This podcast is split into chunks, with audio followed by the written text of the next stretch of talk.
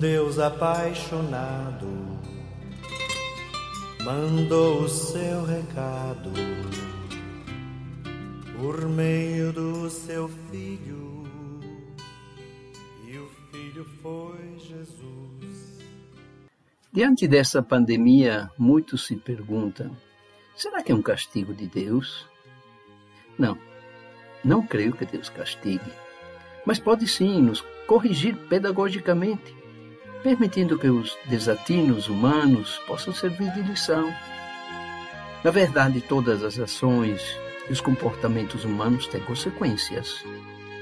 Consequências, eu falei. Papa Francisco falou um dia desses. Avançamos destemidos pensando que continuaríamos sempre saudáveis no mundo doente. Mas se o mundo está doente, não vamos culpar Deus, né? Honestamente, reconheçamos nossa culpa coletiva. Porém, a fé cristã nos garante que tudo o que acontece, de bom ou de ruim, ou é Deus que quer, ou é Deus que permite. Aqui temos em Deus duas vontades, a vontade volitiva e a vontade permissiva. Mas, já que Deus sabe tudo, é onisciente, Ele pode tudo, é onipotente, é todo-poderoso, e nos ama acima de tudo, é claro, nunca permitiria que acontecesse algo de ruim que Ele não pudesse transformar em bom, ou tirar algo de bom superior ao mal que ocorreu. Seria negar as premissas acima. A sabedoria popular confirma nos ditados: não há mal que não tragam bem, ou então há males que vêm para o bem. Tudo o que acontece na vida de ruim é para melhorar. O dito em rima: tudo o que de ruim na vida acontecer é para melhorar o humano viver. Por isso o ditado diz: no fim tudo dá certo. Se ainda não deu certo, é porque ainda não chegou ao fim. Isso, claro, na ótica divina. Na ótica humana nem sempre funciona isso. Santo Afonso Maria de Ligório nos lembra: Deus não permitiria o mal se não pudesse tirar desse mal um bem infinitamente maior. Eu aprendi que na vida nada é em vão. Ou é bênção, ou é lição. Deus às vezes não muda a situação, mas usa a situação para mudar a gente. Ou é bênção, ou é lição. Até a dor, o sofrimento, a doença, ou é bênção, ou é lição. Ninguém nasceu para sofrer, mas a dor nos faz crescer.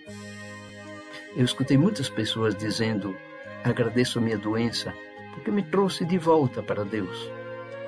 Repito, ninguém nasceu para sofrer, mas a dor nos faz crescer. Quem não vai pelo amor, vai pela dor, diz outro ditado. Veja bem, o Senhor não prometeu que nós não teríamos aflições, problemas, dificuldades.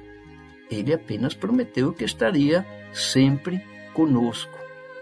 Isso já é suficiente.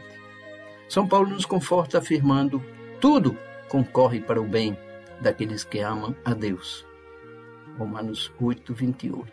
Tudo concorre para o bem daqueles que amam a Deus. Eu acrescento: e daqueles que são amados por Deus. Vou dizer mais uma vez: na vida nada é em vão. Ou é bênção, ou é lição. Bem, amanhã, se Deus me permitir, vou falar sobre a Covid-19 e o Padre Walter.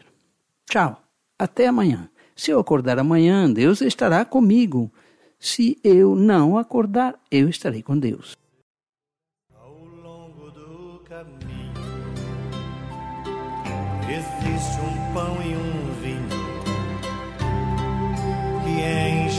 sentido a vida de quem vai. Por isso, ao receber Jesus, o Filho Santo de Javé, a minha fé me diz que posso ser feliz. E Ele diz vai ficar comigo